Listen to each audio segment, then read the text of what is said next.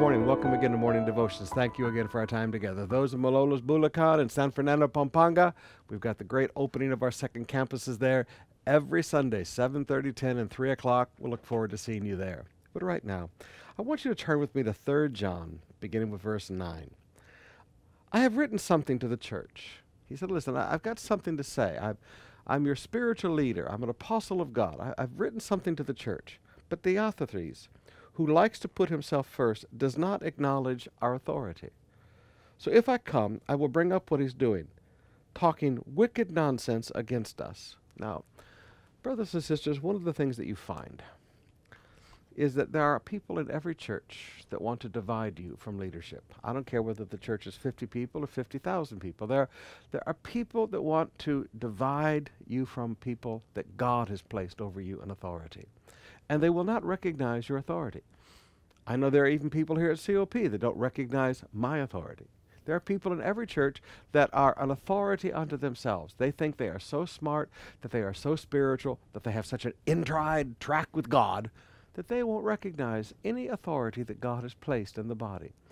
And the way it manifests is that they talk wicked nonsense against the leaders. Now, if you go back with me in your memories to the book of Acts, we, we saw how when Paul walked into one of these cities on his very first tour, people poisoned the minds of others against them. Paul said they poisoned the minds of the people against us. So, we stayed there a long time. When people speak wicked nonsense against you and begin to poison the minds of people, maybe you're a leader listening to me right now. Maybe you're a connect group leader. Maybe you're a pastor of a church. And people have had their minds poisoned against you by these people who don't recognize anybody's authority but their own. You know, the solution of that is not to fight. The solution of that is not to disengage. John walks straight in. He thought, when I get there, we'll deal with this.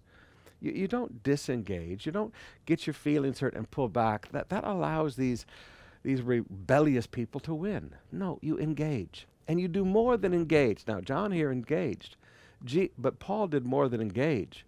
Paul, the Bible said, stayed there a long time. You see, sometimes it takes poison a while to work out of a body. Sometimes it takes spiritual poison a while to work its way out of the brain. But when you stay there engaged, eventually the poison works its way out, and people begin to see reality. The way to deal with rebels is not fighting, theological debate.